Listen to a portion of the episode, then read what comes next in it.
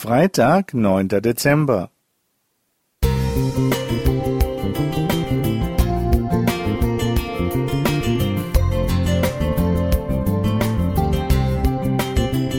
Ein kleiner Lichtblick für den Tag.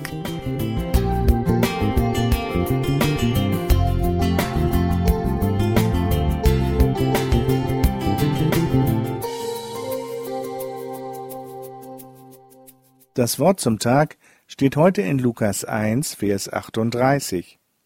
Maria aber sprach, siehe, ich bin des Herrn Magd, mir geschehe, wie du gesagt hast.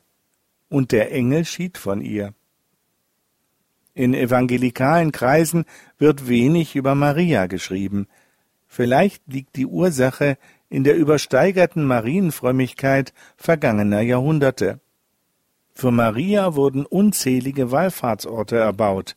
Sie wurde zur Mutter Gottes und als Miterlöserin stilisiert und wird in der Volksfrömmigkeit manchmal mehr verehrt und angebetet als Jesus Christus. Nichtsdestotrotz lohnt sich der Blick auf den Menschen Maria.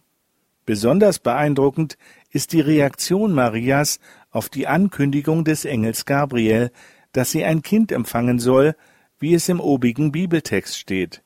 Stellen wir uns vor, ein Engel des Herrn würde uns mit einer Botschaft überraschen, die unser gesamtes Leben umkrempelte.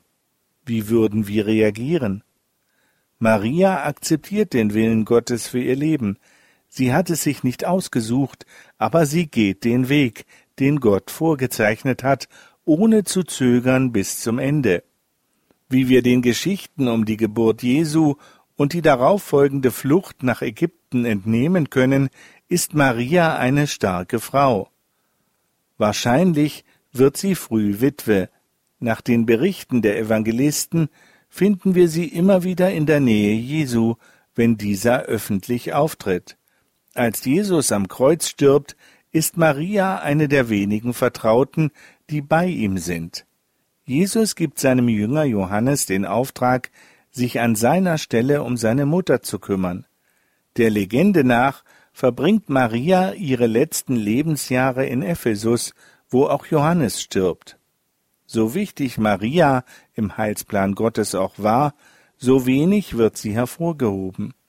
Demütig bezeichnet sie sich selbst als des Herrn Magd.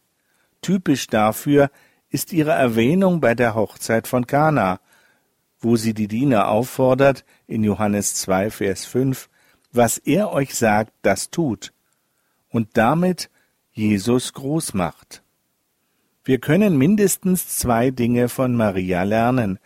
Zum einen, was es heißt, die Bitte des Vaterunsers aus Matthäus 6, Vers 10, Dein Wille geschehe, auch in unserem Leben umzusetzen. Zum anderen lehrt uns ihre Geschichte, Wer ein Leben lang in Jesu Nähe bleibt, der darf wissen, dass sich Jesus auch liebevoll um ihn kümmert und für ihn sorgt. Bernhard Stroh Musik